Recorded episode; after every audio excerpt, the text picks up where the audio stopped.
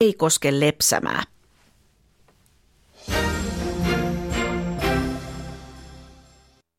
Yle Radio Suomi, ajan tasa.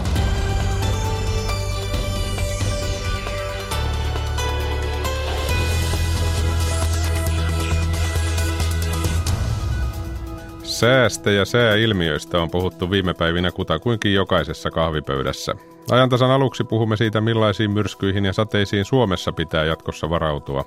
Keskustelemassa Ilmatieteen laitoksen pääjohtaja Juhani Damski.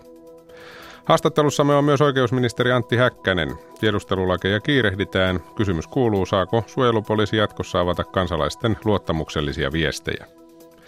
Puhumme myös työn ja perheelämän yhdistämisestä. THL on tutkinut, millä perusteilla miehet ja naiset valitsevat ansiotyön ja vauvan hoitamisen välillä. Kolumnistina tänään on Paula Takio. Aivan aluksi laitetaan kuitenkin leipää pöytään. Studiossa on Akilainen. Hyvää aamupäivää. Tällä viikolla vietetään nimittäin leipäviikkoa ja leipä on tietysti monelle rakas ruoka ja vahvasti monella tavalla mukana maamme satavuotisessa historiassa. Puhelimessa on nyt Pro Ruis ryn hallituksen puheenjohtaja Heli Anttila. Heli, hyvää aamupäivää. Hyvää aamupäivää. Miten leivällä menee nyky-Suomessa? Leivällä menee tällä hetkellä oikein hyvin, että leipähän on kokenut uutta, uutta tota, kiinnostusta ja kiinnostus leipää kohtaan on noussut tietysti satavuotias Suomi valitsi ää, kansallisruuaksi ruisleivän ja vaalea leipäkin on, ää, kiinnostus vaalea leipää kohtaan on herännyt uudelleen, kun sinne on tullut uusia, uusia tämmöisiä niin kuin ravintorikkaampia vaihtoehtoja. Erilaisia trendejä tietysti tulee ja menee koko ajan, mutta kyllähän meilläkin on varmaan ihmisryhmä, joka ei leipää, varsinkaan sitä vaaleaa leipää, kovin mielellään syö.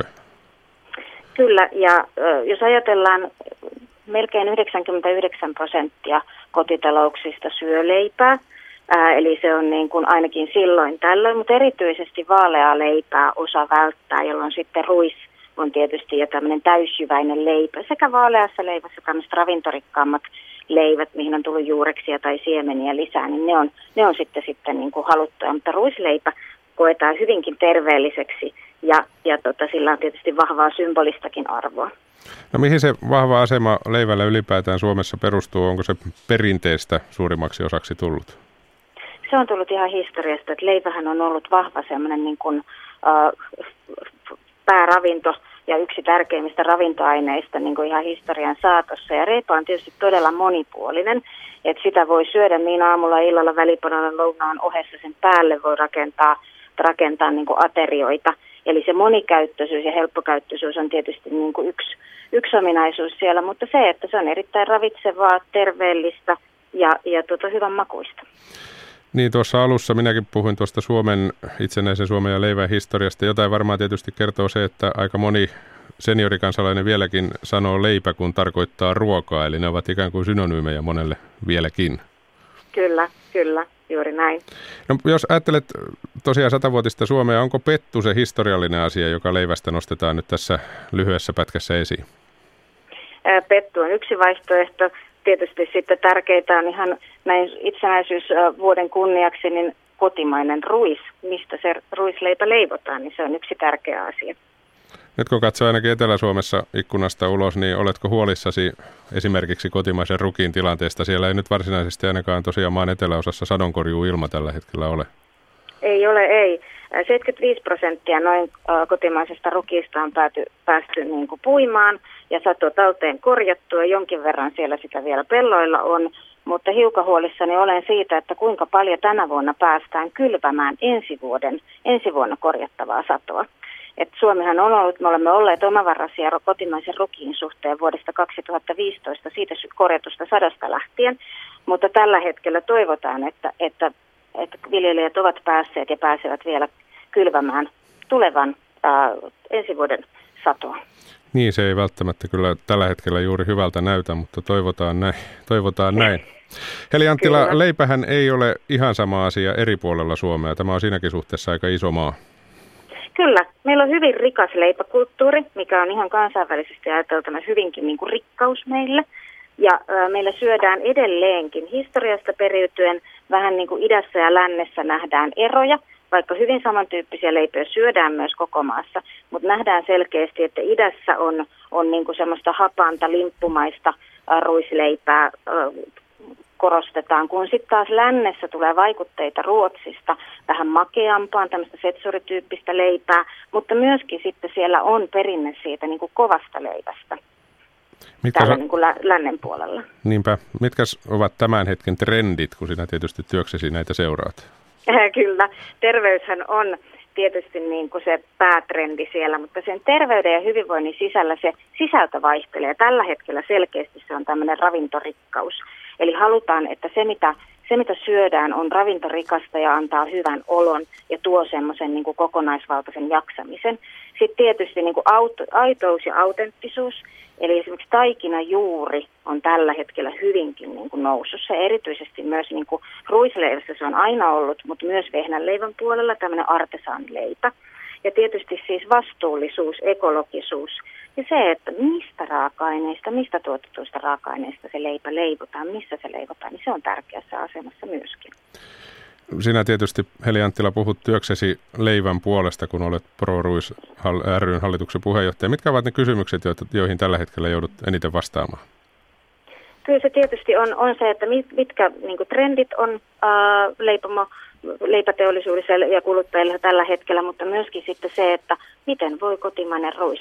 Tällä hetkellä puhutaan todella paljon siitä, että minkä verran saadaan puitua ja millä, minkä verran saadaan peltoon uutta ruista ää, kasvamaan. Et se on tällä hetkellä sillä se hot topic, että mistä paljon puhutaan. Mm, näinpä. Kiitoksia tästä Neli Anttila ja eiköhän toivota vaikkapa hyviä sadonkorjuu ja kylvöilmoja. Kiitoksia sinulle ja mukavaa päivänjatkoa. Tämä on ajan tasa. Ja kello on 10 minuuttia yli 10 ja säistä puheen ollen, kylväsäistä puheen ollen viime viikkojen nämä rajut sääilmiöt eri puolilla maailmaa, niin Amerikassa kuin muuallakin ovat saaneet monet miettimään, että miten kiinteästi toistuvat myrskyt liittyvät toisiinsa. Onko monta myrskyrintamaa peräkkäin sattumaa? Ja mitä tämä kaikki sitten tarkoittaa Suomen näkökulmasta? Pitääkö meilläkin varautua entistä rajumpiin myrskyihin ja johonkin edes etäisesti vastaavaan? Ilmatieteen laitoksen pääjohtaja Juhani Damski seuraa tietysti tarkkaan säähän liittyviä ilmiöitä. Näin hän vastaa kysymykseen, mitä päivästä toiseen jatkuvista myrskypäivityksistä tulee sään ammattilaiselle mieleen. No monia asioita. Tietysti ehkä tarkistelen sitä ensimmäisenä niin kuin luonnontieteilijän näkökulmasta ja sää, sääasioiden näkökulmasta. Ja, ja siinä mielessä hyvin mielenkiintoisista ilmiöistä tässä on puhetta ja kyse koko ajan. Mutta täytyy tietysti sanoa se, että kun nyt tällä hetkellä, kun ajattelen vaikka sitä Floridan tilannetta, niin kyllä mulla ehkä päällimmäisenä mielessä on se kärsimys, joka siellä tällä hetkellä on päällä. Siellä on nyt pimeätä ja ihmiset on olleet ilman sähköjä siellä suljettuna huoneisiinsa ja, ja nyt sitten kohta kun alkaa valo saa tulla, niin, niin sitten alkaa se tuhot näkymään, mitä siellä sitten onkaan. Hmm. Tapana ajatella, että elämässä mikään ei ole sattumaan, mutta kun nyt tulee niin paljon on maanjäristystä ja myrskyä toisensa perään, niin eikä tässä ihan pelkästä sattumastakaan enää ole kyse.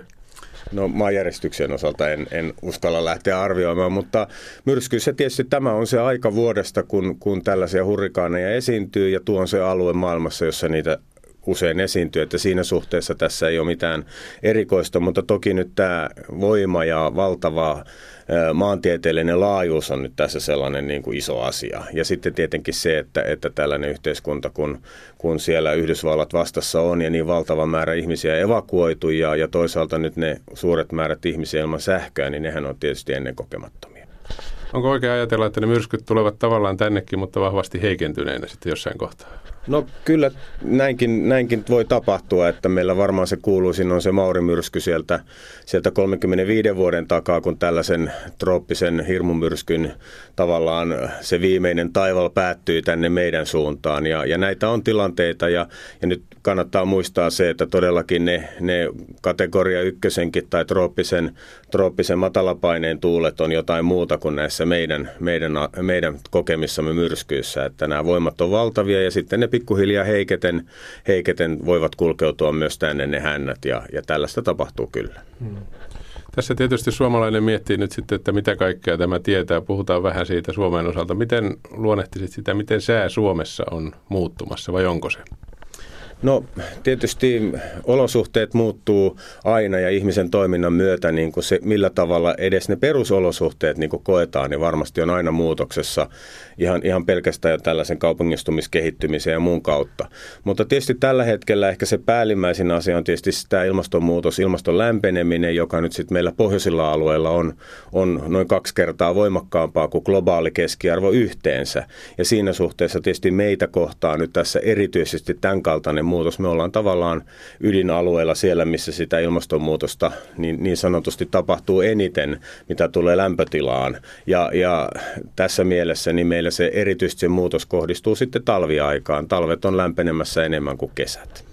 Eli se, mikä tavallinen ihminen ensimmäisenä huomaa, on se, että pikkuhiljaa etelästä pohjoiseen Suomessa talvet ovat leudompia. Niin, niin tämä, olisi se, tämä olisi se ajattelu. Mä olin tietysti ihmisellä on huomattava kyky sopeutua erilaisiin asioihin. Sopeutumisesta tietysti varmaan meidänkin tullaan sitten paljon keskustelemaan ja on jo toki keskusteltukin. No se on tietysti sellainen asia, että on oppinut meteorologian kanssa, että kun ottaa tarpeeksi pitkän aikavälin keskiarvoa, niin kaikki sopii enemmän tai vähemmän keskiarvoa, mutta tämä muutos sinun mielestäsi ei sovi sitten enää mihinkään keskiarvoihin, mitä nyt on tapahtumassa esimerkiksi Suomessa. No joo, siis jos lähdetään katsoa sitä muutosta itseänsä ja, ja tarkistellaan sen muutoksen niin kuin suuntaan, niin tässä mielessä koko se aikasarja, joka meillä Suomesta on, niin näyttää todellakin sinne ylöspäin menemistä ja, ja nimenomaan talvet ovat lämmenneet enemmän kuin kesät tähän mennessä. Että, että nämä pitkät aika, aikasarjat ja pitkät keskiarvot, niin yleensähän sitten tarkastellaan jotakin tiettyä jaksoa vasten ja, ja niitähän on vaihdettu vuosien varrella sillä tavalla. 30 vuotta on esimerkiksi aika tyypillinen jakso, jota vasten sitten tarkastellaan tarkastellaan näitä muutoksia.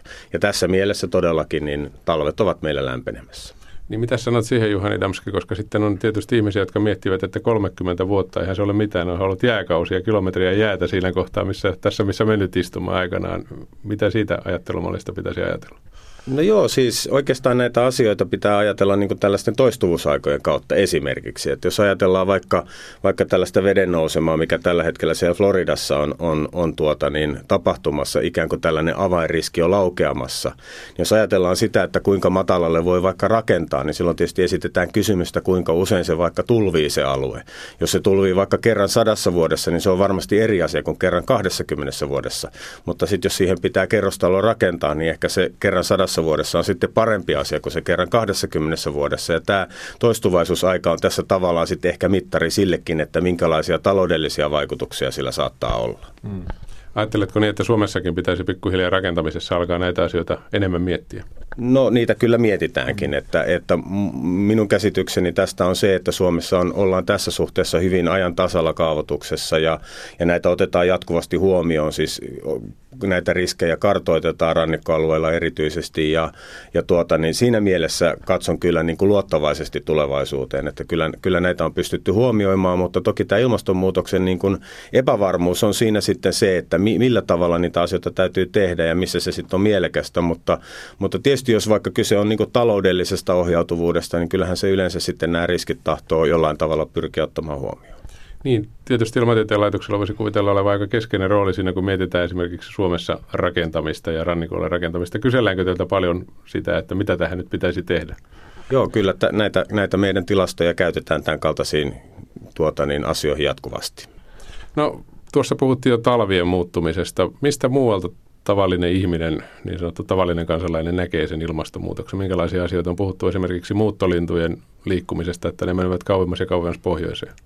Joo, näitä, näitä tavallaan niin kuin ehkä, ehkä itsekään en ole sillä tavalla sääihmisenä var, varsin niin kuin oikea henkilö niihin vastaamaan, mutta näitä tällaisia muutoksiahan jatkuvasti sitten alkaa pikkuhiljaa tieteellinen maailma julkaisemaan enemmän ja enemmän. Ja tässä mainitsemasi asia on juuri yksi sellainen tavallaan kokonaisuus. Ja, ja jos mä ajattelen sitä niin päin, että oikeastaan se pitäisi se kysymys ehkä jopa esittääkin niin, että onko se ilmastonmuutos jo niin kuin meillä ja, ja näitä, näitä tar- tarkoituksia, näitä tällaisia tutkimuksia vasten kun katsotaan, niin voidaan niin kuin sanoa, että ilmastonmuutos on jo täällä ja me olemme jo alkaneet siihen sopeutumaan. Mm. Tokihan sitten Pariisin sopimus ja, ja, ja tuota, niin siihen liittyvät tavoitteet, niin meitäkin niin kuin koko kansainvälistä yhteisöä sit sitoo ja pyritään, pyritään tätä tilannetta palauttamaan sellaiselle tasolle, joka on siedettävissä ja, ja joka on niin kuin globaalinkin tällaisen tuota, niin järjestelmän niin kuin kannalta kestävä. Onko oikea ajattelua Suomen kannalta, jos nyt ajatellaan itsekkäästi vain Suomea, se, että tilannehan Suomessa esimerkiksi sadon osalta saattaa jopa parantua, niin kuin on puhuttu sen jälkeen, kun ilmasto lämpenee? Joo, kyllä. Tämä on, tämä, on, jos saa tässä sanoa näin päin, että, että maailmassa kaikkihan on sääriippuva, olosuhde riippuva ja sikäli tässä tavalla tekisi mieli jälleen sanoa, että ehkä ilmatieteen laitoksen ja sääpuolen ihmisen en ole oikea ihminen tuohon vastaamaan, mutta tokihan se noin on. Ja, ja, ja tietysti silloin täytyy miettiä siis sitä, että, että mikä se Suomi, Suomi siinä itsessään on suhteessa muihin, että, että Suomi ei ole tässä asiassa siilo ja me ollaan hyvin kytköksissä kaikkiin, kaikkiin muihin maailman maihin myöskin, jossa sitten vaikka maataloutta harjoitetaan ja, ja ehkä sitä pitääkin katsoa tällaisen suhteellisen niin kuin, tavallaan ää, toiminnan muutoksen kautta pikemminkin kuin katsoa sitten yhden yksittäisen maan, maan tuota, niin voisiko mm. sanoa paranemista muihin maihin verrattuna. Niin miten kuuma se ennuste tuolla etelämpänä Euroopassa on, jos ajatellaan tulevia vuosia? No siis tämä, tämä ilmastonmuutoksen lämpeneminen keskittyy nimenomaan se kaikkein suurin lämpeneminen näille napa-alueille. Eli, eli nämä pienet, pienet ne muutokset on sitten tietysti pienempiä siellä, jos ajatellaan ihan keskiarvon niin kuin laskemisenkin lähtökohdasta. Mutta tokihan se on myöskin niin, että jälleen kerran tullaan näihin toistuvuusaikoihin, että tällaiset, tällaiset tuota, niin pienetkin muutokset keskiarvossa saattaa muuttaa vaikka pitkien hellejaksojen, niin kuin viime kesänä nähtiin tuolla Etelä-Euroopassa, niin niiden toistuvuuksia. Ja silloin tavallaan ollaan taas siinä tilanteessa, että niihin täytyy sopeutua, niihin täytyy täytyy varautua, vaikka, vaikka sanotaanko tällaisena pitkänä hellejaksona, niin sairaala on varmasti sellainen paikka, jossa, jossa soisi, että se kuitenkin kaikki pelaa ja toimii ja jäähdytys on kunnossa ja niin edelleen. Eli, eli nämä toistuvuusajat on tässäkin se keskeinen tavallaan niin kuin työkalu. Onko tästä miten suuri osa, voiko sitä jotenkin avata ihmisen aiheuttamaan, miten sinä sitä katsot tästä muutoksesta, jos ajatellaan nyt vaikka näitä myrskyjä ja ylipäätään siitä, miltä talvet vaikka näyttävät? No siis ilmastonmuutoksessa itsessään on, on nimenomaan kysymys tästä ihmisen vaikutuksesta ilmastoon ja, ja siitä hiilidioksida kasvihuonekaasujen, tästä kasvihuonepakotteen kasvamisesta, siitähän siinä on kysymys.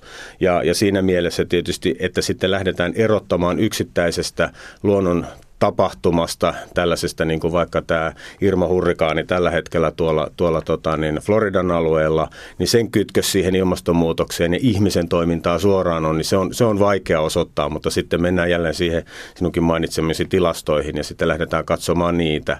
Ja, ja tuota, niin tämä on tavallaan se lähtökohta, miten sitä sitten tehdään, että, että tota, niin, yksittäisen tapahtuman, säätapahtuman yhteyttä siihen, että se olisi nimenomaan juuri ihmisen aiheuttama, niin se, sellainen on, on luonnollisesti vaikeampaa.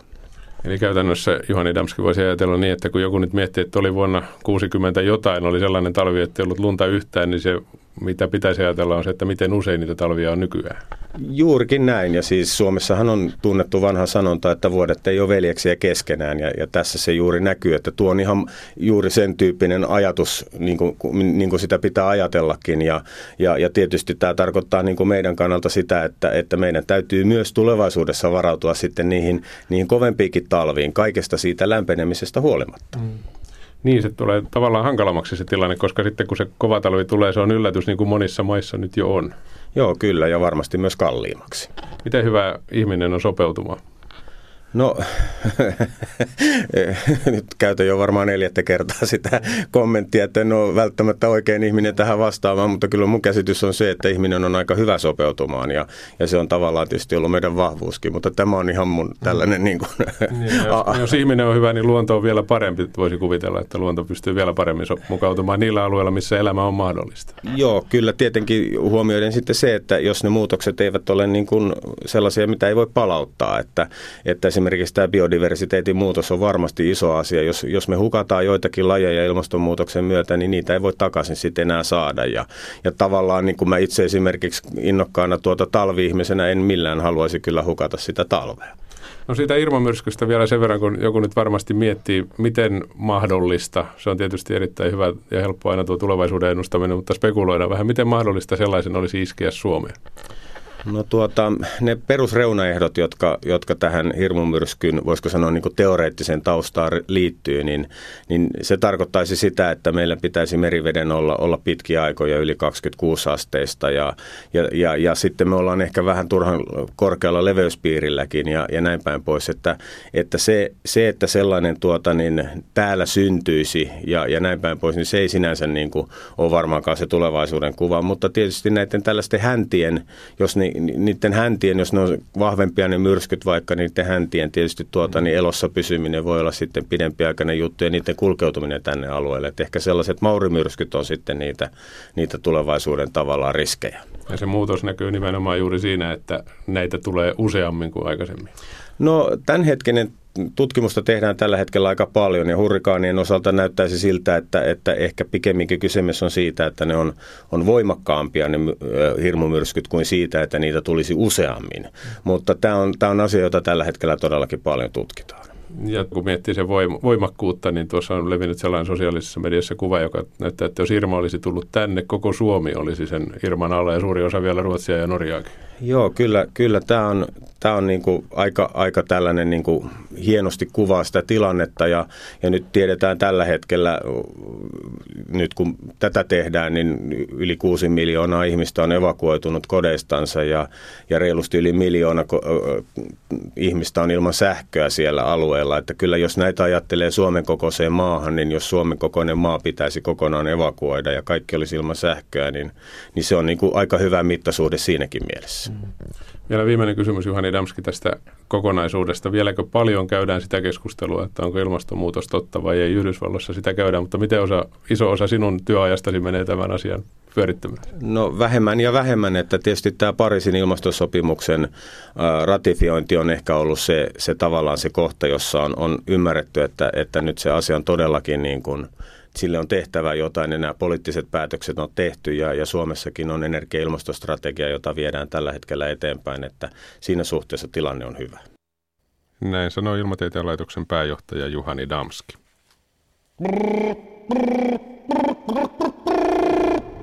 Ventures on palannut. Murroskauden tiedon välittäjä, ajatusten ja keskustelun herättäjä. Doc Ventures Yle puheessa parhaaseen ruuhka-aikaan torstaisin kolmelta. Kello on kohta 10.25. Hyvää aamupäivää ajantasaa kuuntelette. Tuore uutinen Tanskasta kertoo, että poliisi on sulkenut yhden Kööpenhaminan Kastrupin terminaaleista ja tutkii oudon kokoista laukkua. Eli poliisi on tosiaan sulkenut lentoaseman kakkosterminaalin ja kertoo Twitterissä työskentelevänsä asemalla. Se ei pysty kertomaan kauanko operaatio kestää. Ihan tarkkaa tietoa muutenkaan tilanteesta ei ole. Tuolla muun muassa DR kertoo, että asemalla tungeksi useita satoja ihmisiä eikä kukaan tiedä mitä on tapahtunut. Myöhästymisiä on varmasti Tanskan lentojen suhteen sekä lähtevien että tulevien suhteen odotettavissa – mutta tässä ajantasassa puhutaan kohta tiedustelulaista. Hallitus kiirehtii niitä, jotta saataisiin lisää valtuuksia suojelupoliisille ja puolustusvoimille. Puhumme myöskin työn ja perheen yhdistämisestä. THL on julkaissut tässä aamupäivällä tuoreen tutkimuksen siitä, miten valinta työn ja perheen hoitamisen välillä tehdään. Ja kolumnistimme Paula Takio pohtii auktoriteettia, mutta nyt Yle.fi tarjontaa Hannele Muilu. No, yksi luetuimmista jutuista on tämmöinen, joka kertoo, että pihlajan marja on superfoodia ja sitä on nyt paljon. Harmi on vaan se, että nämä pihlajan marjat eivät kelpaa juuri muille kuin linnuille. Marjassa on jutun mukaan C-vitamiinia kolme kertaa enemmän kuin appelsiinissa. Siinä on runsaasti polyfenoleita, beta-karoteenia, pektiinia ja eteerisiä öljyjä. Miinuspuoli on kumminkin marjan hapokkuus ja karvaus, mutta, mutta sitäkin pakkanen, pakastaminen voisi vähentää tätä happamuuden tuntua. Sitten jutussa muistutetaan, että, että tätä, on, tätä marjaa on käytetty esimerkiksi alkoholiteollisuudessa. Tunnetuin kotimainen pihlajanmarja juoma lienee ollut väkevä pihlajanmarja viini sorbus, jonka valmistus lopetettiin 2010. Vähemmän terveellinen pihlajanmarja tuote. Kyllä. Näin. No sitten äh, Porvoossa kiehuu. Eivät paikalliset perunat, mutta paikalliset vanhemmat ja poliitikot. Ja tässä jutussa kerrotaan, kuinka pieleen nyt kilpailutus vei lapsilta oman kylän perunat ja tuottajilta pellot. Ja, ja ihmetellään, että, että tota, esimerkiksi tämä lähiruuan saaminen koululaisille, se vaatii suoranaista kikkailuja, kikkailua tämmöisenä näinä kilpailutusaikoina. Porvossakin niitä omia perunoita oli vielä vuoteen 2004 asti, kunnes tuli hankintalaki ja porvoolaiset perunat hävisivät lautasilta. Sitten on tota, aika pitkä juttu tulevaisuuden suunnittelusta. Suomi vuonna 2117. Pitäisikö meillä olla suunnitelma, kysytään jutussa. Tulevaisuusselonteosta muistamme vain 700 000 euron hintalapun ja humalaisen filosofin alushoususillaan, kertoo otsikko. Tässä viitataan siis pääministeri Jyrki Kataisen aikoinaan filosofi Pekka Himaselta tilaamaan mm. tutkimukseen tämmöisen tulevaisuusselonteon pohjaksi. Ja sitä tosiaan tämä hintalappu kyllä muistetaan. Nämä tulevaisuusselonteot ovat, ovat suomalainen keksintö. Muualla päin maailmaa niitä ei juuri ole. Ja silti kuitenkin Suomessa politiikassa katse jää usein liian lyhyeksi jutun mukaan. Tässä on monia asiantuntijoita haastateltu. Ja sanotaan, että varautuminen olisi äh, parempaa, jos katsottaisiin edes 10-20 vuoden päähän. Ja todetaan, että esimerkiksi monet japanilaisyritykset ovat pitkäikäisiä ja niillä on 300-vuotissuunnitelmia jopa. Tulevaisuussuunnitelma, siitä tulee jotenkin aina se viisivuotissuunnitelma tuolta rajan takaa mieleen, mutta tämä on vähän eri asia ehkä kuitenkin. Niin. No Aikanaan rajan takaa ei enää ehkä nykyään. Aivan. No sitten kerrotaan, että kirkon työntekijät ovat pyrkineet estämään poliisin toimia. Pakkopalautettavien auttaminen jakaa mielipiteitä seurakunnissa. Poliisi toteaa, että jopa seurakuntien työntekijät ovat aktiivisesti pyrkineet estämään poliisin toimia piilottamalla palautuspäätöksen saaneita ja laittomasti maassa olevia. Tästähän nyt aiheesta keskustelu käy kuumana. Ja vielä laki sallii auttamisen, mutta muutoksia saattaa olla tulossa. Ja sitten netistä löytyy myös vieläkin vielä kotoa muuttavan nuoren talousopas. Kymmenen vinkkiä siihen, miten otat oman taloutesi haltuun. Se on aina paikallaan. Kiitoksia Hannele. Ja jatketaan teemalla, jonka Hannelekin tuossa äsken mainitsi, eli hallitus kiirehtii tiedustelulakeja, jotka liittyvät tietysti osaltaan näihin palautuksiin. Ne antaisivat nämä tiedustelulait siis lisää valtuuksia suojelupoliisille ja puolustusvoimille. Lakiesitysten piti tulla jo nyt syksyllä, mutta ne tulevatkin vasta vuodenvaihteen jälkeen. Runsas viikko sitten poliisi käytti Jyväskylässä kaasusumutetta, kun mielenosoittajat yrittivät estää maasta poistamisen. Poliisi oli sitä ennen tunteja saarrettuna. Mitä ajattelee oikeusministeri Antti Häkkänen poliisin vastustamisesta? Tietysti tällainen virkavallan ja poliisin kunnioittaminen on, on Suomessa korkealla tasolla. Meillä poliisi nauttii kansalaisten keskuudessa hyvin laajaa luottamusta siinä, että se toimii oikeudenmukaisesti pilkun tarkkaa lakien, lakien mukaan. Tällaiset tapaukset, joissa poliisia estetään tai haitataan, häiritään tekemästä lainmukaista toimeenpanoa, niin ne on aina huolestuttavia. Ja erityisen huolestuttavia toki, jos syntyy yhteiskuntakeskustelua, jossa tällaista vastustamista vielä tuetaan. Nyt keskustellaan kovasti siitä, että miten saa auttaa, mitä voi tehdä, minkälaisilla keinoilla heikoimpia saa puolustaa. Suomalaiseen perinteeseen ja ihan niin kuin meidän jo pitkäaikaiseen ajatteluun perustuslainkin näkökulmasta kuuluu se, että, että ihmisiä autetaan – ja se kuuluu suomalaiseen jo järjestötoiminnankin kulttuuriin. Meillä on paljon järjestöjä, jotka ovat kohdistaneet toimintansa auttamiseen, ihmisten auttamiseen. Mutta sitten on myös kyse siitä, että, että viime kädessä tässä maassa perustuslain mukaan eduskunta säätää lait, joita toimeenpanee sitten hallinto. Ja eduskunnassa perustuslakivaliokunta tutkii jokaisen lain perustuslain mukaisuuden ja se, että täyttääkö se ihmisoikeussopimusten velvoitteet ja muiden kansainvälisten sopimusten velvoitteet. Ja nämä lait, jotka ovat nyt voimassa, ovat täyttäneet perustuslakivaliokunnan ihmisoikeustarkastelun. E, Eli meillä on järjestelmä, jossa viralliset toimielimet tarkastavat, ovatko lait ihmisoikeussopimusten mukaisia. Niitä ei tarkasteta huutoäänestyksellä, ei Twitter-keskusteluissa eikä missään muussakaan katutoritilaisuuksissa. Ja silloin kun nämä lait, jotka ovat ihmisoikeussopimusten ja perustuslain mukaisia, ovat voimassa eduskunnan enemmistön säätäminen, niin sen jälkeen poliisilla on velvollisuus toteuttaa näitä lakeja. Ja jos joku ryhtyy sitten näitä estämään, niin tähän meidän täytyy keksiä keinot, että, että tällaista virkavallan toiminnan haittaamista niin kyetään estämään. Nyt haluan täsmentää sen, että, että näissä tapauksissa kyse ei ole semmoista inhimillistä auttamisen ää, kysymyksestä, vaan siitä, että, että ei käytännössä anneta virkavallalle tietoja, missä joku laittomasti maassa oleskella henkilö on, tai muuten haitataan sellaista normaalin viranomaiskontrollin toteuttamista. Saako pakkopalautettavaa piilottaa? No se nyt tässä jatkovalmistelussa sitten katsotaan, mutta jo lähtökohtahan on se, että, että Suomessa tämän yhteiskunnan täytyy pyöriä lain ja järjestyksen puitteissa niin, että, että meillä viranomainen ja turvallisuusviranomaiset tietävät, mitä henkilöitä tässä maassa liikkuu, millä asialla he ovat, mistä he toimeentulonsa saavat ja, ja missä he kenties asustelevat tai majoittuvat. Mutta harkitaanko sitä nyt, että piilottaminen tulisi rangaista? Kyllä harkitaan. Se, että jos ei suostu antamaan esimerkiksi virkavallalle tietoja tietyistä henkilöistä, jotka laittomasti maassa oleskelee, niin tällaisessa tapauksessa näitä nyt harkitaan, että, että kuinka sitten jatkossa toimitaan. Kuinka nopeasti tässä mennään eteenpäin? Pyritään menemään mahdollisimman nopeasti syksyn aikana eteenpäin, koska me kaikki tiedetään se, että jos Suomessa alkaa kasvamaan erittäin suureksi semmoinen ihmisryhmä, jotka laittomasti oleskelee maassa, heillä ei ole toimeentuloa, heillä ei ole virallista statusta, niin nämä henkilöt alkavat käytännössä olemaan yhä suuremman syrjäytymisuhan alla, yhä suuremman uhan alla ajautua erilaisiin rikollisiin toimenpiteisiin ja, ja kenties muihin haitallisiin ilmiöihin. Ja tätä ei, ei saa Suomessa päästä syntymään. Sen takia meillä täytyy olla sydän lämpimänä, mutta järki aika kirkkaana tässä asian hoitamisessa. Vastaanottokeskuksissa on rauhatonta. Supo varoittaa jihadistisista alamaailmasta. Sisäministeriö kantaa huolta radikalisoitumisesta. Keskusrikospoliisin päällikkö Robin Lardotin mukaan Turun puukottajalla on kytköksiä terroristijärjestö ISISiin. Onko tässä tarpeeksi syytä siihen, että tiedustelulakeja pitää kiirehtiä?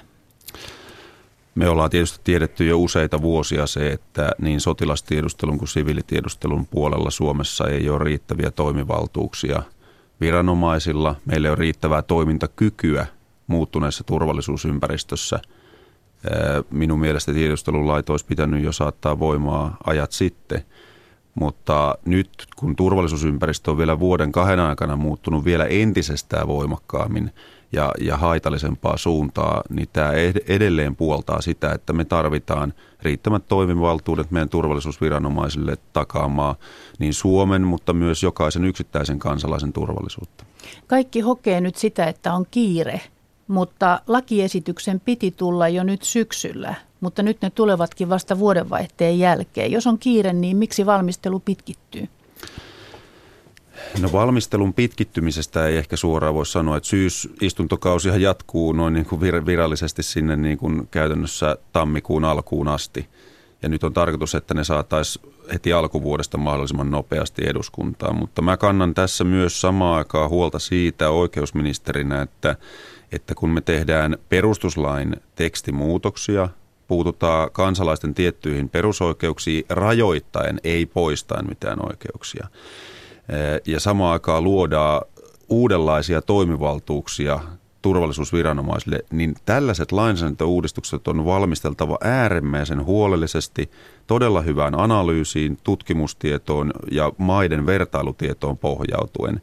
Sen takia eh, näitä ei kannata ihan hetken kiireellä perustella, mutta meillä on vaakakuppina tosi koko aika se, että me tiedetään, että meillä niin kuin turvallisuus edellyttää näiden asioiden nopeita eteenpäin viemistä, että tasapainoillaan. Nyt kun näitä sisältöjä muokataan, niin missä tapauksissa saisi jatkossa ihmisten luottamuksellisia viestejä avata?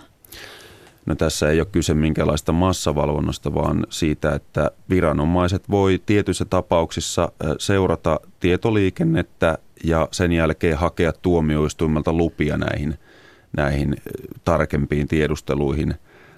Ja sen jälkeen, kun näitä toimivaltuuksia myönnetään yksityisen suojan ja luottamuksellisen viestin suojan tiettyihin avaamisiin, niin siinä vaiheessa meillä on rakenteilla erittäin täsmällinen yksityiskohtainen laillisuusvalvonta, jossa tiedusteluvaltuutettu niminen riippumaton itsenäinen viranomainen tutkii koko aika, onko tiedusteluviranomainen suorittanut tehtäviään lain mukaisesti. Ja tämän lisäksi on vielä parlamentaarinen valvontaelin tuolla eduskunnassa, jotka tutkivat koko ajan sitä, että miten näitä lainmukaisia toimivaltuuksia käytetään.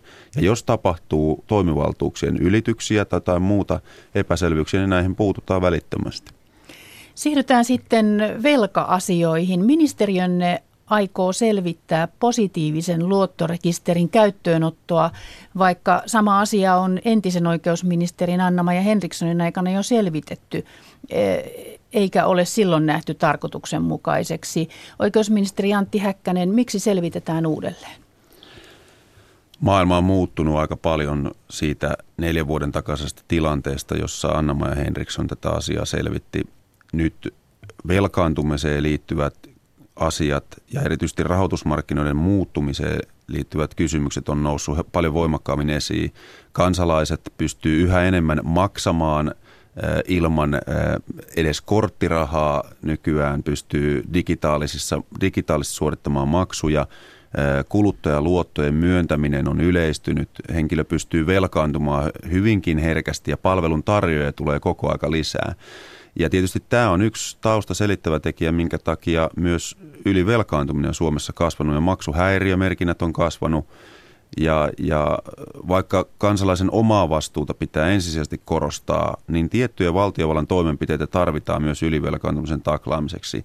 Ja mä haluan nyt käynnistää selvityksen ministeriössä siitä, että olisiko positiivinen luottorekisteri semmoinen malli ja vaihtoehto, jolla pystyttäisiin ennaltaehkäisemään erityisesti kuluttajaluottojen puolella tapahtuvaa ylivelkaantumista. Kyse on selvitysvaiheesta ja, ja tota, sen, sen jälkeen vasta tehdään johtopäätökset. Kuinka iso riski tällainen rekisteri on tietosuojan kannalta? Tietosuoja on yksi nykyajan tärkeimpiä perusoikeuksia ja perustavanlaatuisia yhteiskunnan peruspilareita.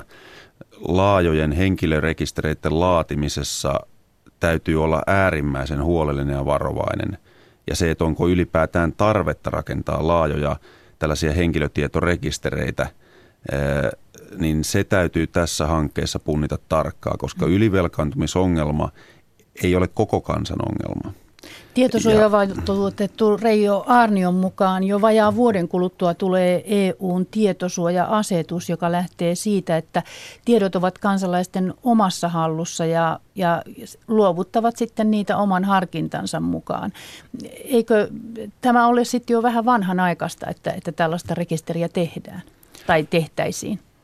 Niin, EUn tietosuoja-asetus ja tietosuojan sääntely ylipäätään niin, ö, menee yhä tarkempaan suuntaan koko aika ja, ja luo tietysti ne puitteet, missä Suomikin voi omaa sääntelyä kehittää.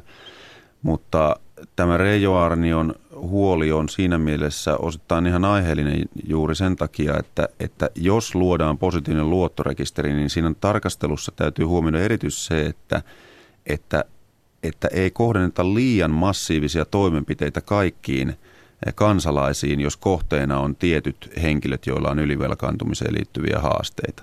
Ja kuinka pystytään rajaamaan se, se, se kohdistaminen juuri niihin henkilöihin, joilla esimerkiksi kulutusluottoja alkaa tulemaan vähän liikaa tai, tai, tai muuta. Eli, eli tota, täytyy olla tarkka siitä, että ei, ei nyt ammuta niin kuin tykillä kärpästä. Ruotsissa on tällainen malli ja siinä on ollut ongelmia, siellä on tapahtunut väärinkäytöksiä.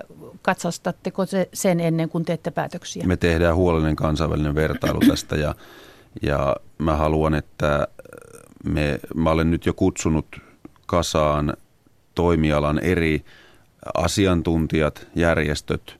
Meillä on kokoontuminen lähiaikoina ja tarkoitus katsoa vähän tätä muuttunutta toimintatilannetta, että kuinka me voitaisiin yhteensovittaa tietosuojakysymyksiä, mutta sitten toisaalta myös ylivelkaantumisen estämistä ja tämän uudenlaisen rahoitusmarkkinoilla tapahtuvan kulutusluottojen myöntämisen tämän kokonaisuuden tasapainosta eteenpäin vienistä.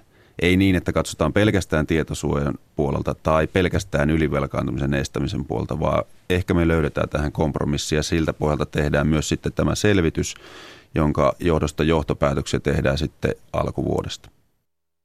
Näin sanoi oikeusministeri Antti Häkkänen. Häntä haastatteli edellä Maria Alakokko. Tämä on ajan tasa. Ja kello on juuri nyt 10.42. Hyvää aamupäivää. 11.03 jälleen Suomen radio. Matti Ylönen, tervetuloa. Jääkeikkoliiga saatiin käyntiin viime perjantaina, sitä puhuttiin Suomen radiossa silloin, mutta tähän mennessä tuntuu, että suurimmat uutiset kuitenkin jääkiekkomaailmasta ja areenoilta tulee tällä hetkellä Turusta ja nimenomaan sieltä katsomokäytäviltä, jossa ei nyt tämän kauden aikana sitten ilmeisesti tulla näkemään cheerleader-tanssijoita. Mehän olemme molemmat sitä mieltä, että tämä on ilmeinen menetys. No mä en oikein tiedä, että mä en ole oikeastaan ikinä sille löytänyt tämän cheerleadingin hienoutta siellä hallissa. Sehän on näyttävä urheilulaiste, kun mennään ihan, Niin, ihan urheilulajina. Niin, kilpatasolle Kyllä, kyllä, mutta mä käänsin sen mielessäni toisinpäin, että mitä jos menisi katsoa modernia tanssia ja siellä väliajalla jätkäjun, lätkäjunnut lämis käytävällä. Mm. Sehän olisi käytännössä Se sama. olisi että aika pitkälle, tos- eri urheilulait toistensa sekaan. Joka tapauksessa ää, Tepsi olisi ilmeisesti siis halunnut, että ää, nämä cheerleaderit olisi myös ruvennut tarjoilemaan, eli toisin sanoen välillä ne huiskat olisi vaihdettu sitten nakkimukia, ranskalaisia ja muihin ja, ja viety sinne katsomoon, ää, tarjoil, tarjoiltu siis ruokaa sinne, mutta tämä ei ilmeisesti ei käynyt tanssijoille. TPS on aika haluton enää tätä asiaa kommentoida, mutta me saadaan yhteys kuitenkin tuohon Tepsi HCTPS Cheerleadersin kapteenin Satu Sarparantaa, joka tämän asian omassa Facebook-päivityksessään julkisuuteen nosti. Kysellään vähän, että miten tämä, miten tämä käytännössä oikeastaan meni ja miksi se tarjoilu on niin, niin jotenkin poissuljettu, että sitä ei, ei, ei, haluta sitten tehdä. Mm. Lisäksi YO-kirjoitukset käynnistyi eilen ja, ja tämä status on aina vähän vaihdellut, että mikä hyöty siitä on oikeastaan ollut. Esimerkiksi mä en muista koskaan näyttäneeni ylioppilastodistusta kellekään missään tilanteessa. Jotain Paitsi esimerkiksi- ylioppilasjuhlissa. No siellä joo, ja, ja muistaakseni se meni vielä niin, että, että isoäitini kysyi, että onko tämä Lubenturmatti se L. Ja sanoi, että kyllä se on se L, se se on. Jotenkin näin se meni. Mutta siis joka tapauksessa äh, sen äh, painoarvo, se on siis vaihdellut vuosien saatossa, ja nyt merkitys tuntuu kasvavan, kun yhä useammin eri oppilaitoksiin pääsee tulevaisuudessa pelkällä ylioppilas paperilla. Mm. Ja tätä käydään kyselemässä porilaisilta abiturienteilta, että miten se vaikuttaa nyt, kun he ovat tämän ö, niin kuin ikäluokan ensimmäiset, jotka, jotka siihen pääsee. Suomen radio kello 11.03, Matti Ylönen ja Maria Jyrkäs.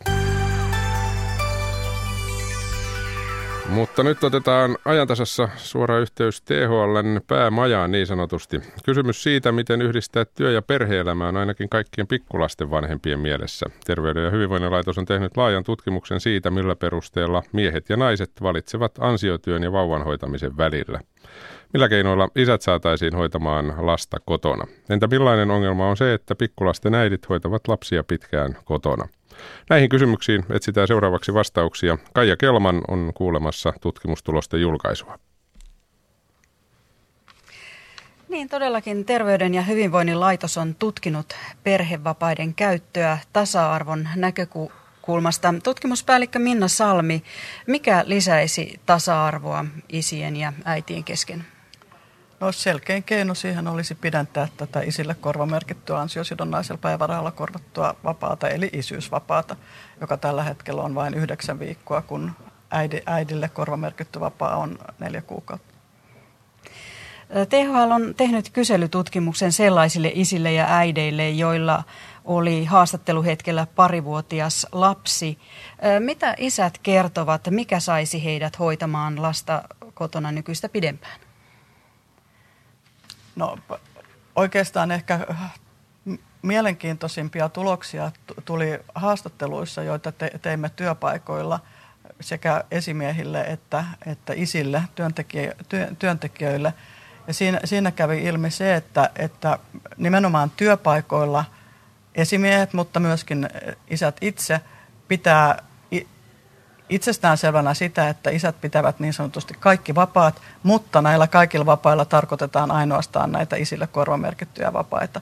Et, et se, yhtä itsestään selvää on sitten se, että se vanhempainvapaa, joka periaatteessa on jaettavissa äidin ja isän kesken, että sitä pitää ainoastaan äiti, niin kuin käytännössä onkin. Ja samoin sitten hoitovapaa, että jos henkilö on, saa kotihoidon tukea, on töissä, niin hän on silloin hoitovapaalla, niin samalla tavalla tätä pidetään niin kuin äidille itsestään selvästi kuuluvana vapaana. Ja, ja sen takia juuri olisi tärkeä signaali myöskin työpaikoille se, että, että tätä isien korvamerkittyä vapaata, vapaata pidennettäisiin. Mutta toinen, toinen asiakokonaisuus, mikä, mikä tuli siellä työpaikkahaastatteluissa selvästi esille, oli se, että, että isien on vaikea harkita tätä pidempää vapaata, jos heidän työnsä on sellaista, että, että heidän odotetaan itse organisoivan sen, että on esimerkiksi projektit, joista he ovat vastuussa. He haluavat hoitaa ne, ne projektit itse, mutta myöskin työnantaja ö, olettaa, että se kuuluu siihen työn luonteeseen, että, että työntekijät on, on itse vastuussa niistä projekteista ja, ja silloin, silloin tällainen maskuliininen työorientaatio menee sitten helposti ohitse sen, sen halun hoitaa sitä lasta. Eli tässä olisi nyt tärkeää sitten se, että, että työpaikoilla mietittäisiin sitä, että myöskin työnantaja miettisi sitä, että, että jos lähdetään siitä, että, että isillä täytyy olla mahdollisuus pitää näitä lakisääteisiä vapaitansa, niin, niin silloin pitäisi myöskin töiden organisoinnissa ottaa se työnantajan puolelta huomioon.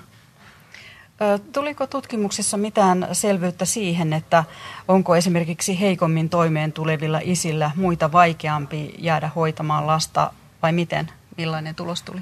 No ainakin he vähemmän tekevät sitä, että se, se on, on edelleenkin asia niin, niin kuin se on ollut jo aikaisemminkin, että, että näitä isien vapaita käyttävät hyvätuloiset isät, hyvässä asemassa työpaikalla olevat isät, mutta erityisesti tässä peilautuu se, että, että jos isän puoliso ja lapsen äiti on myöskin hyvä, hyvässä asemassa ja, ja hyvätuloinen, niin, niin nämä isät käyttää enemmän. Että et kyllä tässä selvästi tämmöistä jakautumista edelleenkin on, va, vaikka sitten se just tämän korvamerkityn isyysvapaan myöskin sen pidemmän osan käyttö on lisääntynyt niin, että nykyisin noin puolet isistä käyttää, että tämä pikkuhiljaa ehkä, ehkä alkaa tasottua, mutta että kuitenkin se selvästi vielä näkyy, että, että tässä on eroja myöskin eri tuloryhmiin kuuluvien välillä. No, kotihoidon tuki ja sen käyttö saa usein huomioon, kun perhevapaa-uudistuksesta puhutaan, niin onko kotihoidon tuki syypää äitien huonoon työllisyystilanteeseen? No siis sitähän on ö, katsottu, että kotihoidon tukijärjestelmä selittää sitä, että alle kolmevuotiaiden lasten äitien työllisyysaste on matala. Ja, ö, mutta tässä on ehkä, ehkä niin kuin asia on saanut – suhteettoman painon siihen nähden, kuinka pientä ryhmää tämä loppujen lopuksi koskee. kun, kun siitä on puhuttu, niin syntyy helposti se kuva, että ajatellaan, että kaikki alle kolmevuotiaiden lasten äidit käyttää kotihoidon tukea aina, jokaisen lapsen kanssa aina siihen asti, kun lapsi täyttää kolme vuotta. Mutta näinhän ei ole, vaan se on pieni vähemmistö, joka tekee näin. Ja niistä äideistä, jotka on vielä kaksivuotiaan Kuopuksen kanssa kotona, jotka nyt olisi sitten tätä kotihoidon tuen tukikauden lyhentämisen kohderyhmää, niin heistä enää neljännes on sen lapsen kanssa kotona, että 60 prosenttia on jo palannut töihin. Ja, ja sitten tästä joka neljännestä äidistä, niin yli puolet on sellaisia, joilla ei ole työpaikkaa odottamassa, että he, heidän on, he eivät olisi työllistymässä ainakaan välittömästi. Ja sitten vielä, vielä niin kuin tästä ryhmästä, jolla ei ole sitä työpaikkaa odottamassa, niin suurella osalla on ainoastaan ammatillinen koulutus, taikka ei ole lainkaan peruskoulun jälkeistä koulutusta. Eli varsinkin tämä viime, viimeksi mainittu ryhmä, joka on 28 prosenttia näistä, näistä kotona olevista, olevista tota, äideistä, joilla ei ole työpaikkaa odottamassa, niin he eivät työllistyisi, he, he saattaisi jäädä työmarkkinoiden ulkopuolelle, eivät ehkä hakeutuisi myöskään myöskään työnhakijoiksi. Et, ja, ja sitten tämä yksi ryhmä, jos, jolla on vain ammatillinen koulutus, niin heidän työllistymisensä taas sitten on epävarmaa. Et siellä on, riippuen siitä alasta, millä se heidän koulutuksensa on. Et siellä on vain se yksi ryhmä, jolla on enemmän koulutusta kuin, kuin pelkästään ammatillinen koulutus, joka on myöskin reilu kolmasosa tästä tästä tota, kotona vailla työpaikkaa kaksivuotiaan lapsen kanssa olevista, jotka olisi sitten näitä, näitä potentiaalisia työllistyjä. Et ne odotukset siihen kotihoidon tukikauden lyhentämisen vaikutukseen työ, naisten tai, äitien työllisyysasteeseen on kovin suuret verrattuna siihen, kuinka pienestä ryhmästä lopulta on kysymys. Viime aikoina on esitetty useita malleja perhevapaaksi. Tutkimuspäällikkö Minna Salmi, miten ehdotukset mielestänne kohtelevat isiä ja äitejä? No aika monille ehdotuksille tyypillistä on, on juuri se, että pyritään tähän kotihoidon tukikauden lyhentämiseen tavalla tai toisella, mutta sitten toisaalta tätä ansiosidonnaista vapaata ja isän vapaata ehdotetaan pidennettäväksi vain aika niukasti. Useissa malleissa ainoastaan parilla viikolla niin, että se olisi kolme kuukautta sen nykyisen yhdeksän viikon sijasta. Ja, ja et, et jos sitten todellakin halutaan sitä sukupuolten tasa-arvoa edistää sekä äitien työmarkkina-aseman näkökulmasta että isien vanhemmuuden vahvistumisen näkökulmasta, niin, niin siihen isyysvapaaseen pitäisi, sitä pitäisi pidentää selvästi enemmän, jotta se, se malli, perhevapaajärjestelmän rakenne sitten tukisi sitä isien vapaiden käytön lisääntymistä. Eli millaista mallia itse suosittelisit? THL on jo vuonna 2010 esittänyt omana suosituksenaan 6 plus 6 plus 6 mallin. Ja, ja siinä lähtökohtina on perheiden toimeentulon, lasten hyvinvoinnin ja sukupuolten tasa-arvon lähtökohdat ja sitten vielä, vielä se periaate, että, että riippumatta siitä, miten sitä, niitä vapaita käytettäisiin, niin, niin äidin, isän tai lapsen tilanne ei heikkenisi nykyisestä. Et kun, jos me lähdetään siitä realiteetista, että, että vain noin puolet isistä käyttää sitä omaa kiintiötänsä, niin tässä 6 plus 6 plus 6 mallissa kuitenkin eh, sitten äidillä olisi se oma 6 kuukauttansa ja hän voisi, voisi käyttää sen jaettavissa olevan. Eli 12 kuukautta äiti voisi olla sitä ansiosidonnaisella vapaalla kotona, joka oli, parantaisi nykytilannetta sekä toimeentulon että, että lapsen näkökulmasta. No, tätä, tämä malli tietenkin olisi suuri investointi mutta, mutta minusta voidaan kysyä, että onko niin, että, että sukupuolten tasa-arvon edistämisen ja lapsiperheiden hyvinvoinnin edistämisen pitäisi olla kustannusneutraalia. Että kyllä minusta se on, on investointi tulevaisuuteen mitä suuremmassa määrin. Mutta sitten jos, jos katsotaan, että, että näin suurta investointia ei, ei tässä taloudellisessa tilanteessa voida tehdä, niin esimerkiksi tämä vihreiden kehittämä säästöversio 5 plus 5, plus 5 malli olisi sitten kustannusvaikutuksiltansa jo aika vähäinen. Ja tässä on tietenkin nyt tärkeää se, että miten niitä kustannuksia lasketaan ja mihin, mihin verrataan sitten, kun katsotaan, lasketaan, että nouseeko kustannukset vai, vai ei. Tutkimuspäällikkö Minna Salmi THLstä. Mikä on mielipiteesi hallituksen kaavailuista, miten nopeasti tämä perhevapaa-uudistus toteutetaan? Se pitäisi saada hallituksen mukaan aikaan jo 2019 vuoden alusta. No ehkä eniten on hämmästyttänyt se, että, että se, se malli on tarkoitus rakentaa jo, jo tämän loppuvuoden aikana. Eli tässä on nyt, nyt no ehkä kolme aktiivista työkuukautta aikaa. Ja, ja kuitenkin niissä, niissä tarjolla olevissa yhdeksäs mallissa on keskenään hyvin paljon eroja, myös, myöskin myöskin kokoomuksen ja keskustan malleissa on keskenään eroja. Ja sitten yksi suuri kysymys, mikä tähän liittyy, on se, että lähes kaikissa malleissa halutaan lisätä erilaista, erilaista joustavuutta näiden, näiden vapaiden käytössä. Ja tämä on hyvin iso ja moniulotteinen paketti, että sen valmiiksi saamiseen tarvitaan luultavasti enemmän kuin tämä syksy. Kiitoksia Minna Salmi. Ja kiitoksia sinne THLn pääkonttoriin. Toimittajana siellä oli Kaija Kelman. Sitten mennään kolumnin pariin. Tiistai-kolumnistina on kielenopettaja Paula Takio. Hän pohtii auktoriteettia ja sitä, mitä se oikeastaan onkaan. Oli tiukka tilanne oppitunnilla. Yksi opiskelija käyttäytyi ikävästi minua kohtaan, eikä rauhoittunut vaikka mitä yritin. Hän ei suostunut poistumaan luokasta, koska siitä tulee sitten luvaton poissaolo. Enkä viitsinyt yrittää taluttaa vastahakoista itseäni ylipäätä pidempää urheilijanuorukaista ovelle, koska arvelin, että en siinä kuitenkaan onnistuisi. Ryhmän toinen opiskelija ehätti toteamaan, jos sulla olisi auktoriteettia, olisit ajanut sen pois luokasta. Se tuntui iskulta palleaan. Totesin, että tuo on muuten varmaan aika lailla kurjin moite, mitä opettajana voi kuulla. Sehän oikeastaan ilman muuta tarkoittaa yhtä kuin olet huono opettaja. Toiset opiskelijat alkoivat pohdiskella, mutta mitä se auktoriteetti oikeastaan on? He innostuivat muistelemaan, millaisia erilaisia opettajia heillä on ollut ja miten eri tavoilla opettajat ovat heidän kanssaan pärjänneet. Jotakuta on pelätty, toisen kanssa ollut rennompaa ja silti on saatettu onnistua sekä työrauhan että opiskelun edistämisessä. Paljastavaa on myös se, että me opettajat itsekään emme aina tiedä, mitä se auktoriteetti on, jota meiltä odotetaan – Tampereen ammattikorkeakoulun kehittämishankkeena tehdystä työstä opettajan auktoriteetti-ilmiön tarkastelua toisella asteella käy ilmi, että yli puolet kyselyyn vastanneista opettajista ei osannut määritellä auktoriteettia.